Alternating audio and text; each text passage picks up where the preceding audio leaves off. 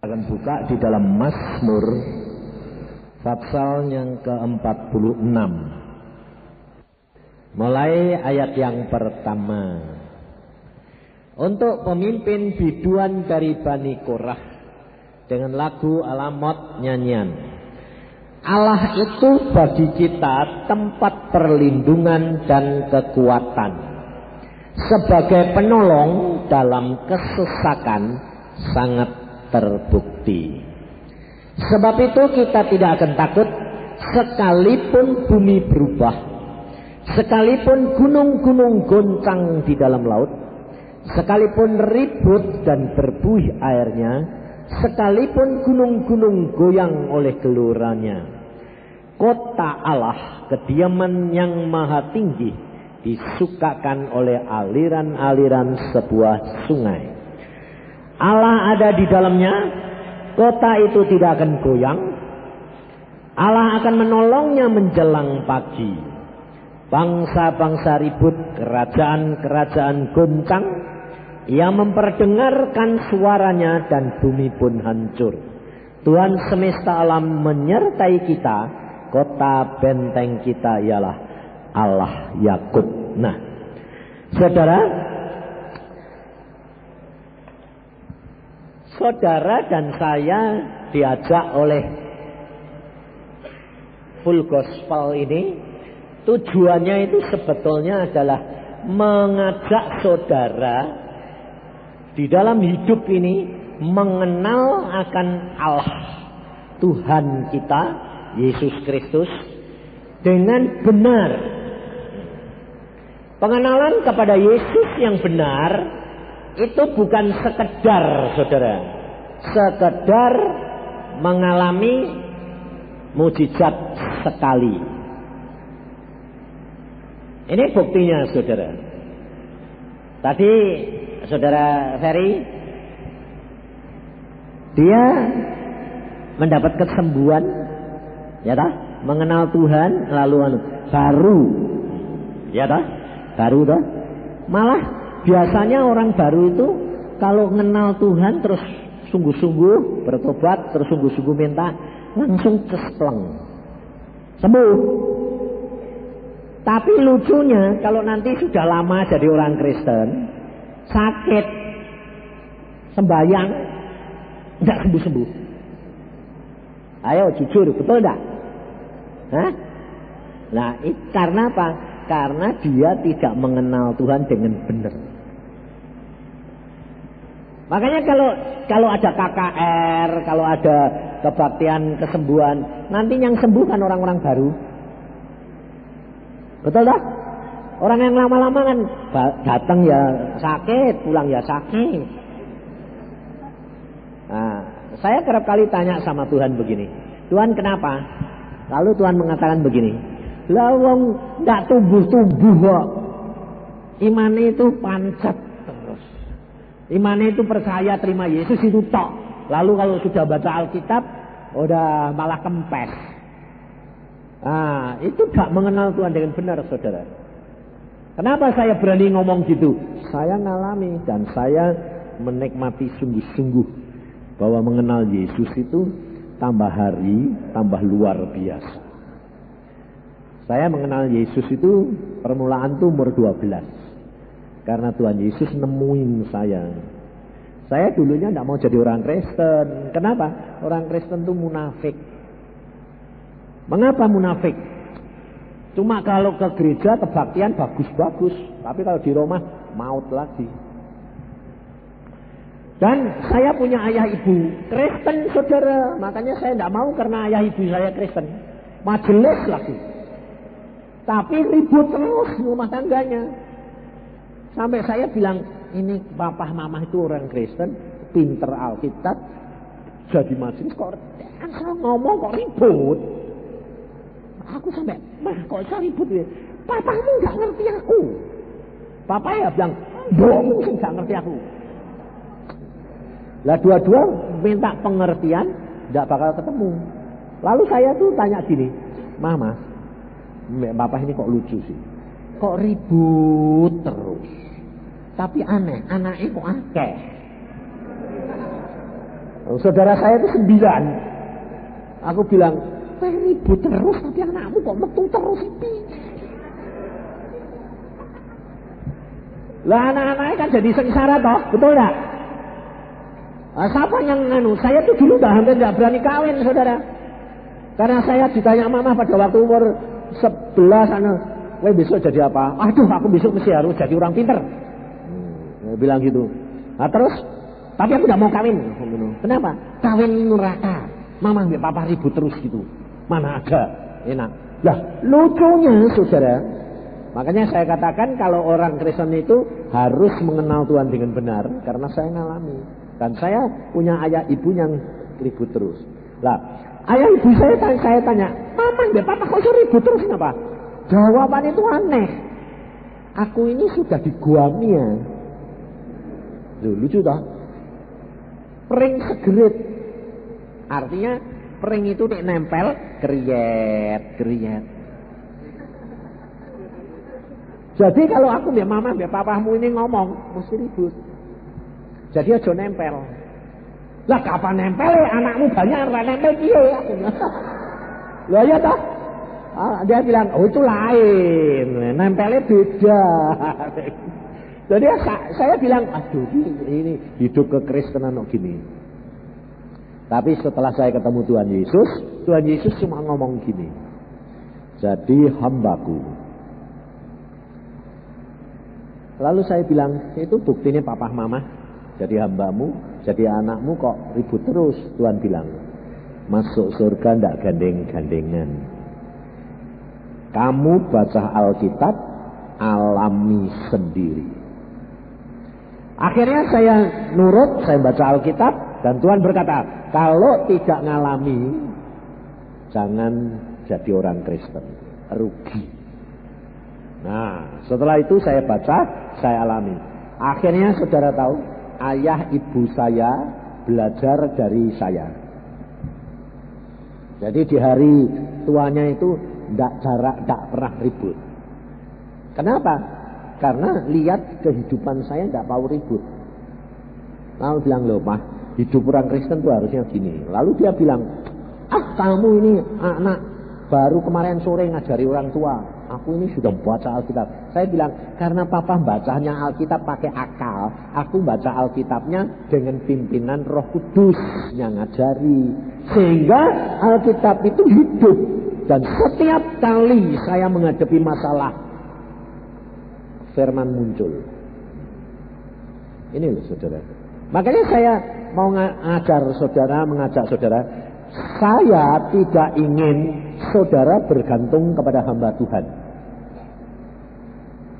Kalau hidup kekristenanmu benar, pengenalanmu kepada Yesus benar, pengenalan akan firmanmu benar, kamu sendiri, doamu, omonganmu, cespleng. Jadi nggak perlu hamba Tuhan yang doain baru sembuh. Kayak Ferry tadi. Nah, dia belum baru, tidak ya ngerti dah. Tapi yang penting, saudara pribadi ini setiap doamu, setiap omonganmu jadi, betul tidak? Hah? Sehingga dalam keluargamu, kamu menjadi terang, menjadi saksi, menjadi berkat. Itu yang dibutuhkan saudara. Ah, mengapa? Karena ini janjinya Tuhan. Tuhan berkata begini. Pada waktu Tuhan Yesus mau naik ke surga, dia berkata gini. Aku akan pulang ke surga, aku akan utus roh kudus. Nah, lalu kalau nanti roh kudus datang, Yuk kita baca di dalam kisah Rasul pasal yang pertama. Maka dari itu saudara, kita benar-benar harus mengenali Tuhan dengan benar dan kamu nanti pasti saya jamin ngalami. Sebab bukan bukan saya saja yang ngalami. Anak-anak saya semua ngalami, menantu saya semua ngalami. Dan akhirnya orang-orang yang mau melakukan ngalami sendiri. Di dalam kisah Rasul pasal yang pertama, ayat yang ke-8. Tetapi kamu akan menerima kuasa. Perhatikan.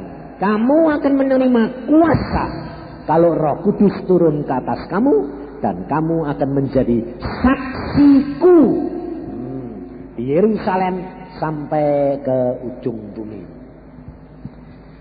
Saudara dan saya akan menerima kuasa. Ini kuasa ini yang tidak dimiliki manusia. Sebab saudara dan saya kepengen hidup damai, sejahtera, sukacita, ya dah. Tapi saudara tidak akan bisa. Dengan cara apa pun, tidak bisa. Karena apa? Karena Alkitab sudah berkata, mendekati akhir zaman, manusia itu akan mengasihi dirinya sendiri. Lalu Tuhan berkata apa? Perceraian itu memuncak luar biasa. Kenapa? Karena Tuhan memberitahukan di dalam wahyu bahwa roh perpecahan, perjinaan, roh percabulan itu dilepas. Sehingga otomatis manusia di dalam dunia semua kena. Sehingga akibatnya saudara boleh lihat di ilmu pengetahuan.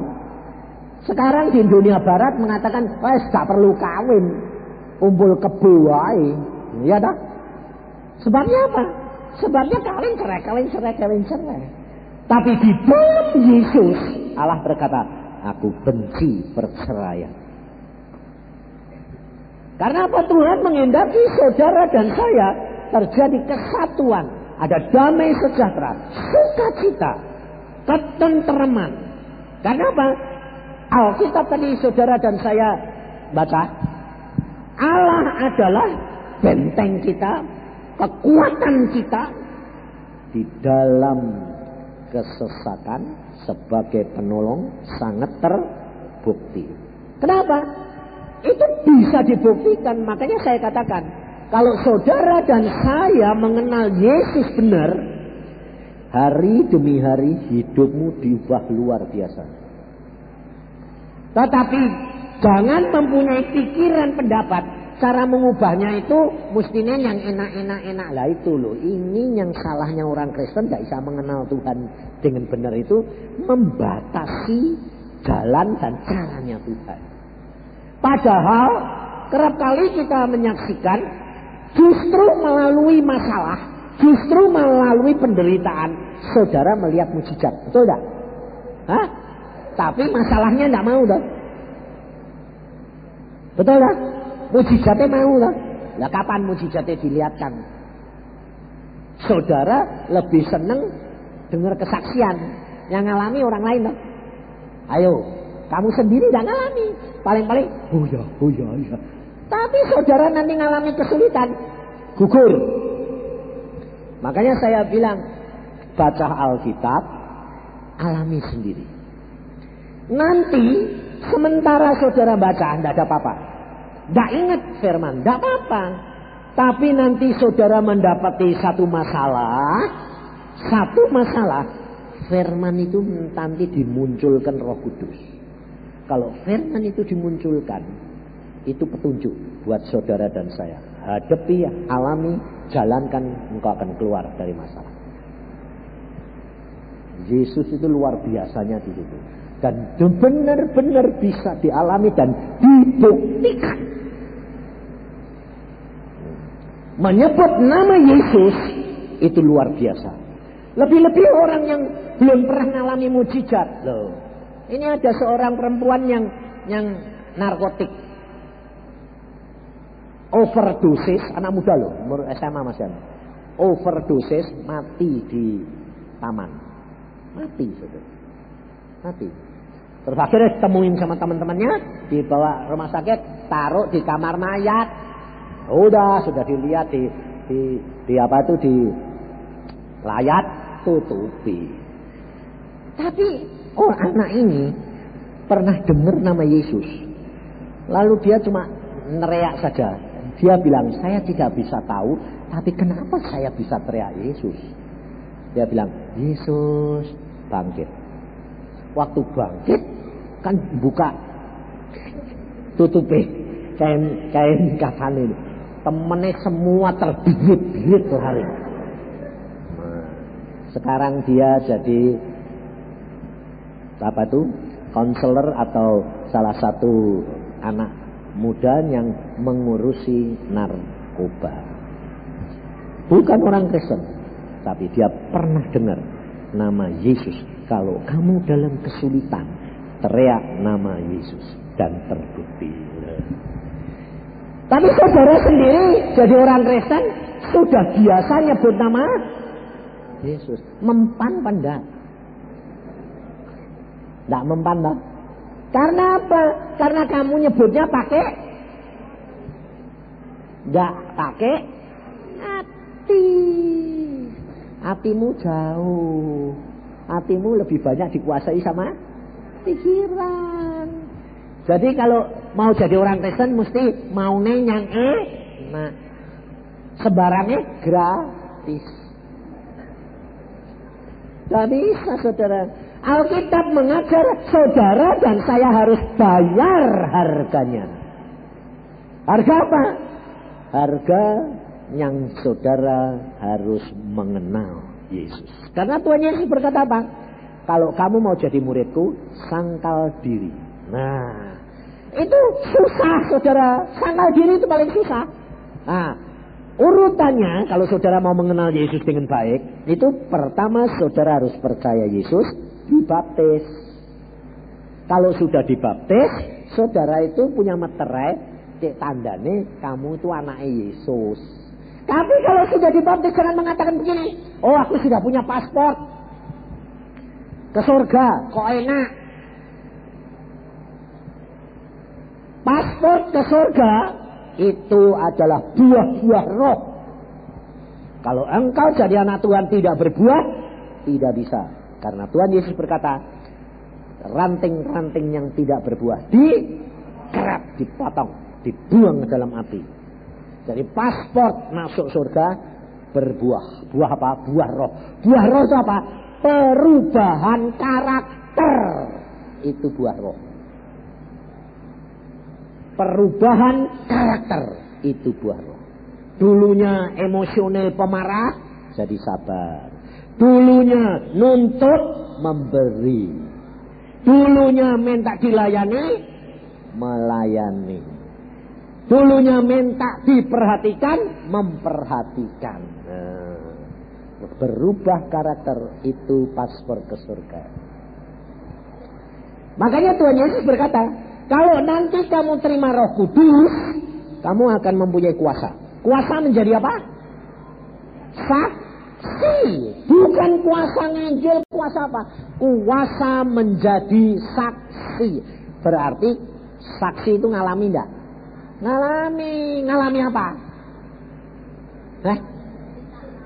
Ngalami firman Tuhan, bahwa firman Tuhan itu ya dan amin. Bahwa nama Yesus itu nama Yesus yang luar biasa. Doamu itu luar biasa. Makanya saya bilang, cobalah saudara itu mesti alami sendiri. Tapi urutannya jangan salah. Saudara baca Alkitab, nggak mau. Nah, saya tidak nyalain. Karena apa? Baca Alkitab itu ngantuk. Tuh, susah loh baca Alkitab. Kau dapat percaya bacaan. Nanti kan ser, ser, ser. Wong aku itu dari kecil suruh baca Alkitab. Kok susah kayak gini sih? Tuhan bilang, sangkal diri. Harus berani bayar harganya. Sehingga akhirnya saya baca terus Alkitab ini tiap hari empat pasal dari umur 12. Sekarang saya 15 pasal sehari. Tuhan bilang tambah terus, naik. Dan ini Alkitab sudah 100 kali lebih. Tuhan bilang baca terus. Nah, aneh. Baca terus. Mengalami mujizatnya itu tambah terus. Luar biasa. Dan akhirnya saudara apa? Yang di, saya katakan tadi ada kuasa untuk kamu menjadi saksi. Saya ngalami. Dan saya ajarkan sama orang-orang. Kamu nggak alami sendiri toh. Kalau kamu sudah baca Alkitab, nanti kamu dalam kesulitan, kamu ngomong. Sebab Tuhan berkata, apa yang kamu ucapkan, Tuhan yang melaksanakan. Ada ayatnya. Apa yang kamu ucapkan, Tuhan melaksanakan. Nah, luar biasa. Lah, kita kerap kali yang kecil-kecil saya tidak mau. Maunya apa? Yang gede, yang sudah mentok gitu loh. Nah, telat. Kalau kamu tidak belajar dari perkara kecil. Artinya perkara kecil apa? Sakit flu, ya tahu pusing, itu kan kecil-kecil lah. Itu ajar. Aku sakit salah apa ya? Tuhan, ini kok pusing kenapa sih Tuhan? Pusing salah ini Tuhan aku. Nah, nanti muncul Roh Kudus ngomong karena Alkitab berkata, Roh Kudus yang ada di dalam diri kamu akan mengingatkan kamu tentang dosa. Loh. Yang kecil-kecil latihan. Nanti saudara akan mengalami naik, naik, naik. Jangan sampai sudah mentok. Kalau sudah mentok baru teriak-teriak. Lalu nyari siapa? Hamba Tuhan. Ini pasti toh. Coba, sudah mentok baru cari. Kalau belum mentok, nah, nah karena kamu tidak latihan. Makanya saya ngajar banyak. Waktu saya di Bontang, saudara tahu, saya ngajar di sana seminggu di Pertamina, Papanu, pabrik anu Pertamina gas itu, gas bumi. Nah, saya mau pulang besoknya, jam satu malam saya diketok. Satu malam. Nah, besok setengah enam tuh pulang. Diketok, tok, tok, tok, tok, tok. Nah, tak pikir wong saya tidur di mes. Mes itu kan kamarnya kecil-kecil situ toh. Nah, tak pikir, ah nggak mungkin aku, wong tadi baru diantar sama kepala Pertaminanya. Sampai ketemu, sampai besok pak. Oh, ya wes tau ya, aku ya santai tidur. Akhirnya diketok terus karena saya tidak jawab, disebut nama saya. Bisa? Oh ya akhirnya yang mesti saya lah siapa lagi. Terus saya buka, ada apa? Dong. Tolongi apa? Itu ada ibu mau melahirkan. Aku bilang, lawang ibu melahirkan kok cari saya. Aku bilang, aku ini dokter gigi. Bukan dokter anak. Atau dokter umum. Dokter gigi urusan atas. Jangan disuruh ngurusi yang bawah. Kalau jabut yang atas bisa, yang bawah tidak bisa. Nah, terus dia bilang, masalahnya gini Pak, tidak ada dokter, tidak ada bidan. Semua cuti. Karena apa? Hari Sabtu. Lah terus, ini sudah mau melahirkan, sudah setengah hari. Lah kok setengah hari kan tadi sore isa toh kue, kok tidak cari aku? Lah tak pikir bisa lahir normal karena ada suster. Ternyata lahirnya tidak normal pak. Apa? Pantate dulu. Kalau pantate dulu kan tidak ada yang bisa ngeluarin dia coba. Terak buat bedah. Wong pantat dinder gitu. Lah pada waktu saya dipanggil, saya bilang waduh mateng aku. Aku bilang lu aku ini, dah terus kamu kok minta, kok bisa nolong minta saya? Satu-satunya jalan itu ya mesti kuasa Tuhan. Kalau enggak, orang perempuan ini mesti mati. Anak pertama bukan anak kedua, anak pertama. Dan suaminya sedang sekolah di Amerika. Wah, tuh, aku cuma sampai menghadapi lah. Ini kan, ini kan menghadapi masalah toh. Sesek enggak? Eh? Sesek enggak? Sesek lah ini ini. Antara nyawa dua nyawa lagi. Mama mbek anaknya mesti mati dua-dua. Ketuban sudah pecah perdarahan lagi. Akhirnya saya sepanjang jalan ini dekat. Wong bontang itu sedikit 10 menit. Saya di setengah jalan saya bilang Tuhan apa yang saya harus lakukan? Wes gak bakal ngerti. Pakai akal kayak apa? Oh mancet Aku bilang, Tuhan, apa yang aku harus lakukan? Kasihan dong, anu ibu itu. Tuhan cuma ngomong gini, saya kamu ngomong aja toh. Aku bilang, loh, dek suruh apa anu enak. Ini ngomong aja. Ngomong aja. Ngomong aja. Iya, ngomong aja. Nah ngomong apa? Setelah saya sampai di rumah sakit, diajak masuk, sama susternya ditunjui ditunjui pantatnya mau keluar dari bisa keluar aku bilang waduh mateng Sebab kepala pertaminya belum belum lihat, tidak boleh toh. Nah, ini tapi mau ngaku hamba Tuhan dan dokter ya boleh, meskipun gigi. Jadi itu loh dokter. Waduh mateng aku. Lah kok binder ngono. Ada Isa dimasuk ke Raisa, dituar ke Raisa. Aku bilang, bisa Tuhan? Tuhan dari dalam hati cuma ngomong gini, ngomong aja. Bayangin saudara.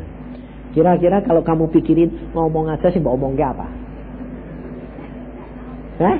Lah kalau pakai pikiran, tidak keluar. Makanya dari itu saudara mesti ngalami. Saya cuma ngomong gini, ibu ini agamanya apa? Oh Katolik. Ah, kenal Tuhan Yesus ya? Ya, ya wes. Kamu sekarang minta ampun sama Tuhan Yesus sebab apa? Kalau ibu tidak bisa anak ini tidak keluar, dua-dua mati, ibu mati, anakmu mati. Tidak ada jalan lain. Sebabnya apa? Perdarahan. Dia ada keluar. Anaknya mati, ibunya mesti mati. Habis dah kayak. Dan ibunya sudah lemas. Ngomong saja bilang, aku sudah tidak kuat. Memang tidak kuat. Saya bilang, makanya Yesus yang bisa memberi kamu kekuatan. Karena Alkitab berkata, Allah adalah kekuatanmu. Saya bilang, sekarang kamu ngomong, minta sama Tuhan Yesus. Tuhan Yesus, ampuni dosa-dosaku. Tolong aku Tuhan, aku mau melahirkan tidak kuat, tidak bisa Tuhan, tapi tolong. Wes, terus habis itu ngomong be anakmu. Waktu dia tak suruh ngomong be anaknya, matanya buka sudah, saking heran. Lalu anaknya masih di perut kok disomong. Dia bilang gini, apa pak? Aku menit, ngomong be anakmu. Loh, anaknya kan masih di perut. Iya, omongin. Bisa dengar pak? Wis toh, nurut. Nanti gak mati gue ya. Nah, biasanya deh orang wis kepepet, main mati, kono nopo gelem. Betul lah? Hah? Tek belum kepepet, mikir. Lah itu salahmu. Makanya itu deh kepepet. Lah, pada waktu itu ya ulangi, ulangi. Ngomong. Mak, mama ndak punya kekuatan kamu keluar dewe. Terus dia bilang Tuhan Yesus, ampuni dosa-dosaku, tolong aku. Nak, kamu keluar dewe. Mama nggak punya kekuatan. Ulangi terus, ngomong terus, ngomong terus, ngomong terus. Nah, nanti kalau tidak jawab apa, mikir lagi aku minum. Gue cuma tugas mau ngomong, ngantuk, tidur. Bangun ngomong, Nah, Tuhan Yesus sih ngomong bilang ngomong ya tahu kan aku ngomong baik tuh. Habis itu nih ulangi, sudah ngulangi dua tiga kali, ya sudah ngomong terus ya. Aku bilang ke suster, suster kalau dia bangun suruh ngomong terus kayak gitu. Kalau tidur biar tidur, dia bangun ngomong. Saya tidak berdoa apa-apa loh saudara. Jangan kamu bilang, wah doain dong. Oke deh, ngadepi gitu, tidak didoain, tidak mantap toh. Jujur, mantap enggak? Enggak toh? Salah, itu berharap nih manusia. Aku udah tak doai. Ngomong ya, sudah. Tak tinggal. Ngomong, wes. Sampai di luar kepala Pertamina ketemu. Sudah pak, sudah. Kok lu apa sih? Tak suruh ngomong. Loh, lu bisa pak? Nggak mau doa ke? Enggak. Lupa. Doain. Loh, wong Tuhan Yesus bilang, Roh Kudus bilang, kowe ngomong baik. Ya tak ngomong baik. Ya terus dia bilang, wah gue ini aneh kok pak. Wis toh, sana pulang tidur. Aku udah bisa tidur pak, wong aku aku bose. Eh, suaminya dari Amerika aku sing nyekolah ke, ini piye dek mati. Wes toh, sembayang ngucap syukur, aku minum, aku masih tidur, aku minum. Besok pulang. Wah, terus aku tidur, setengah enam saya berangkat ke airport. Jam enam terbang. Saudara tahu? Saya sampai di airport sebentar lagi telepon berdering nyari saya. Susteri. Susteri bilang gini. Dok, wah ajaib. Kenapa? Baru ini tadi. Ngomong terus. Nyonya ini ngomong terus. Tak suruh ngomong terus, ngomong terus. Cuma ngomong terus. Lalu dari perutnya itu seperti ada angin atau kuasa yang gede itu dorong anaknya. Anak itu brojol loncat. Wah, meh jatuh ke ranjang sampai bawah ranjang. Saya bilang, lah terus hidup. Oh hidup. Langsung keluar pantat sik, tetep pantat sik. Tapi hidup terus, waduh, nangis. Waduh, selamat dok. Wah, aku yang puji Tuhan. Terus saya bilang deh kepala Pertamina nih, lo metu. Keluar toh? Saya kok jomongi kok ya Pak? Sebab Roh Kudus ngomong omong wae. Wes, ikuti wae.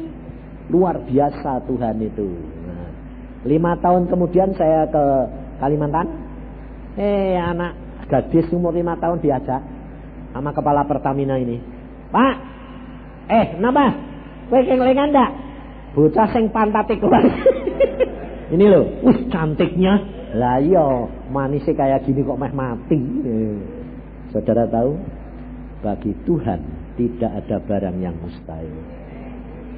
Dia sanggup lakukan segala perkara.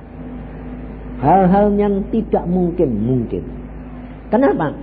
Sebab Daud sendiri berkata apa? Di dalam kesesakan dia sebagai penolong sangat terbukti.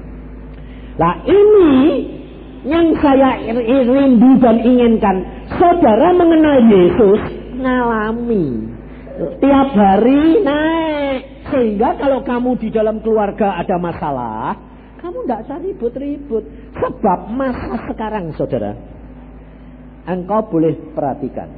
Masalah sakit penyakit tidak ada yang seperti zaman sekarang. Semua tidak bisa dideteksi oleh dokter. Penyakit zaman sekarang ada penyakit yang baru. Tahu-tahu saudara itu jantungnya itu jantungnya tahu-tahu itu tidak mumpa lemes lemes lemes lemes lemes berhenti. Dim tolong dino. Ah dek kue kayak gitu piye mulai gue bilang cari Yesus anu cari cari hamba Tuhan telat. Wes mandek. Ngerti lah saudara? Jadi saudara harus kenali Yesus secara nyata. Saya ngaku dalam segala bidang jangan membatasi Tuhan tidak hanya sakit penyakit di dalam rumah tangga di dalam keuangan saudara sebagai businessman kerap kali bilang, wah susah jadi pengusaha, jadi anak Tuhan, membaca Alkitab. Susah pak. Karena kamu membatasi kuasa Allah. Kenapa? Karena businessman selalu anunya apa? Pikirannya apa? Pembohong. Ayo, businessman itu selalu pikirannya apa? Pembohong. Sebab kalau tidak bohong enggak enggak payu.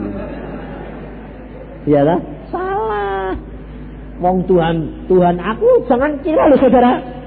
Saya dokter, saya hamba Tuhan, tapi sebelumnya itu saya seorang pengusaha. Saya pengusaha.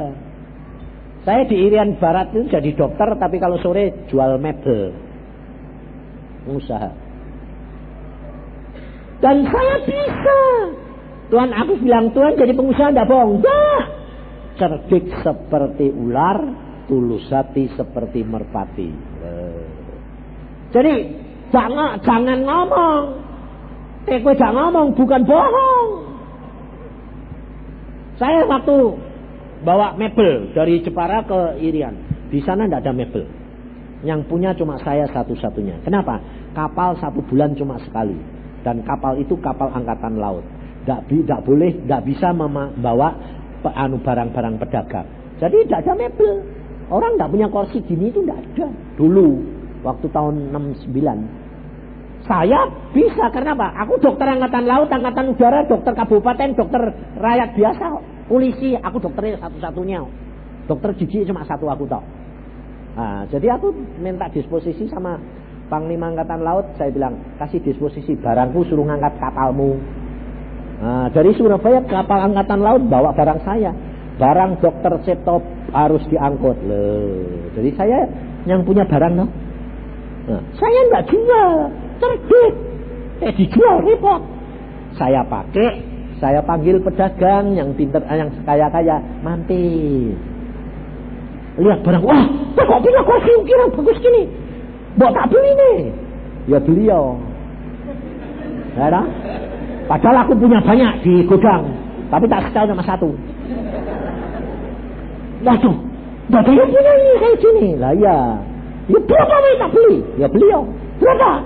125 ribu. Lalu dia tanya, loh beli berapa? Aku bilang, jangan tanya beli ini, gak ada barang. Yang mau banyak. Oh ya wis, ambil. Diangkut. Padahal saya beli ini dari Romaan, dari Jepara 25 ribu. Saya jualnya 125 ribu. Loh. Ayo, itu salah pada? Hah? Enggak, bohong enggak? Enggak, enggak ngomong kok. Ada aku ngomong, ini 75 ongkos kirim, ah bohong. Jangan, minta hikmat. Enggak ngomong, itu enggak bohong. Maka dari itu saya kaya raya di sana saudara. Dalam enam bulan saya punya mobil nomor satu di Biak. Jadi saya kaya raya. Maka dari itu saudara, saya ngajar sekarang anak saya yang paling kecil pengusaha. Saya ngajar juga video, jangan bohong. Jujur di depan teman-temanmu, tetapi kalau tidak perlu ngomong jangan dibuka. Itu tidak bohong. Merupakan rahasia sendiri. Bagaimana supaya kamu tidak buka? Sembayang. Tuhan tidak usah tanya orang itu. Hmm. Jadi tidak tanya. Hmm. Sebab kamu punya kuasa. Kuasa apa? Menjadi saksi. Kuasa apa? Ngalami akan firman Tuhan. Bahwa Allahmu yang memberkati kamu. Saudara tahu? Luar biasa. Kamu mau buka cek mesti berdoa. Mau beli, mau transaksi, sembahyang. Gak usah masuk kamar. Ngomong di dalam hati. Tuhan Roh Kudus tolong pimpin. Alami sendiri. Sakit apa pun alami. Sebabnya apa? Saya ngalami. Istri saya ngalami. Saya itu kena serangan jantung tuh empat kali. Yang ketiga kali saya mati. Ngerti saudara? Mati ketemu Tuhan. Tapi suruh balik. Tuhan bilang tugasmu belum selesai. Balik. Aku bilang aku kepengen pulang. Balik. Nanti tak jemput dewek. Eh balik sembuh. Ya sempurna. Padahal saudara saya kena serangan jantung pertama kali. Lumpuh total. Tanya istri saya. Lumpuh total. Aku bilang, aku lumpuh yang Kenapa iki? Ndak percuma. Kowe panggil dokter, oh tak dibedah-bedah lah. Wes, ngucap syukur. Terima kasih Tuhan. Kalau hal ini engkau berikan kejadian, pasti engkau punya maksud. Apa maksudmu Tuhan? Uh, sebentar lagi ada suara. Wes, sebentar lagi mati. Muncul firman. Hidup untuk Kristus. Mati adalah untung. Wes. Kamu pengecut, Anakmu masih kecil-kecil, kamu mau tinggal mati, istrimu menderita. Muncul firman, burung dikasih makan, masa istriku tidak dikasih makan? Hmm. Ngerti saudara? Itu dialog gitu. Lalu saya bilang, muncul lagi Alkitab, ngucap syukur dalam segala perkara. Saya cuma terima kasih Tuhan, terima kasih Tuhan, terima kasih. Lalu istri saya bilang, lah aku berbuat apa yang kamu di sebelah saya, sambil tidur, sambil sembahyang. Selesai, sebabnya kamu penolong. Ya udah. Sampai akhirnya dia ketiduran. Nah, ngantuk toh. Ngantuk, justru saya mau mati, saya teriak. Terima kasih Tuhan. Sekarang waktunya ini selesai nih. Jantungnya macet, nak, telek. Aku bilang, terima kasih Tuhan. Tuhan bilang apa? Hidup. Loh. Jadi cuma begitu itu jantungnya mak, dok, kayak orang diledaki. Eh, urip. Sampai istriku itu bangun di samping saya bilang, ada apa yang? Meledak jantungku. Wes urip aku. Loh, terus ya latihan. Saya latihan jalan, latihan gerakin dua minggu. Sempurna. Sekarang kamu lihat, gak ada tanda-tanda anu. Luar biasa Tuhan. E, tergantung pengenalanmu sama Tuhan. Makanya saudara alami sendiri. Makanya nanti kamu tambah hari tambah kenal, tambah kenal. Anak saya saat dari kecil selalu saya didik. Sama Tuhan sendiri. Alami sendiri. Berdoa. Percaya. Baca Alkitab. Alami. Semua alami. Semua alami.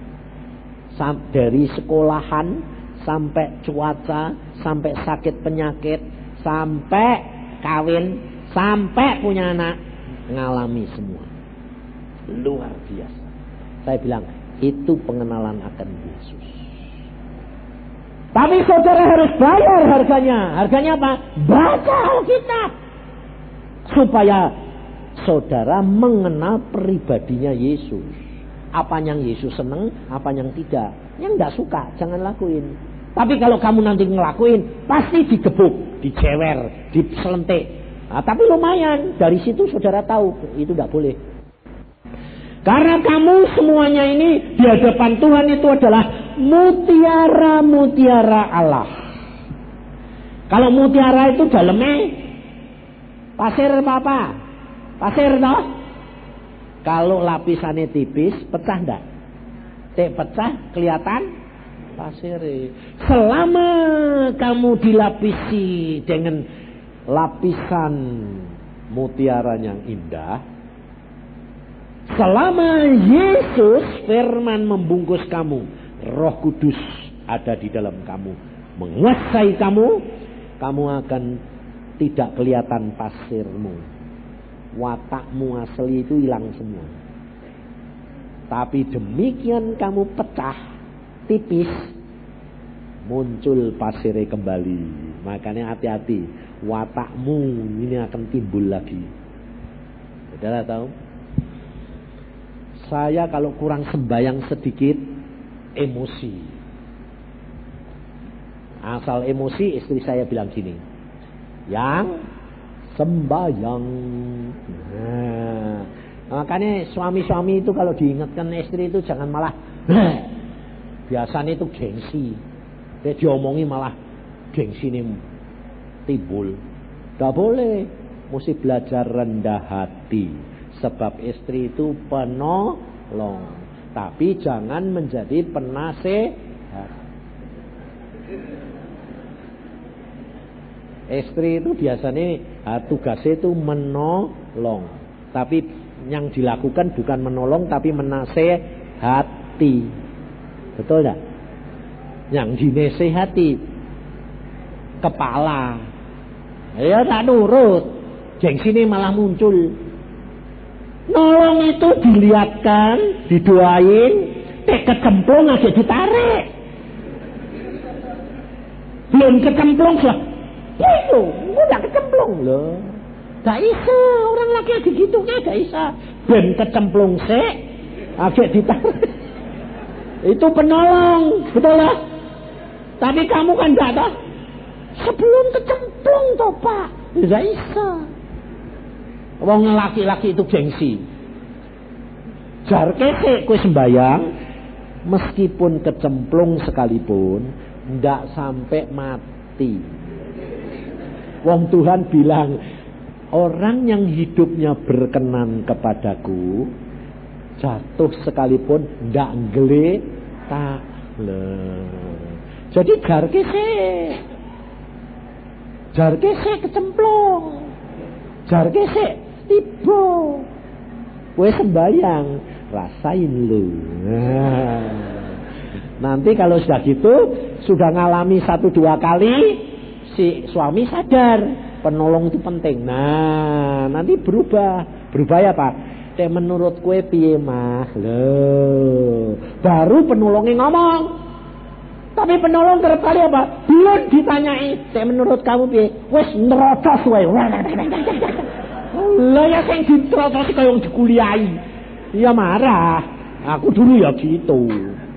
Tapi istriku tidak gitu, selalu diem sembayang. Kalau tak gentak nangis gitu toh. Tapi dari situ Tuhan ngubah. Ngerti saudara? Hidup dengan Yesus itu luar biasa. Alami dan kamu akan mengenal Yesus yang luar biasa. Amin.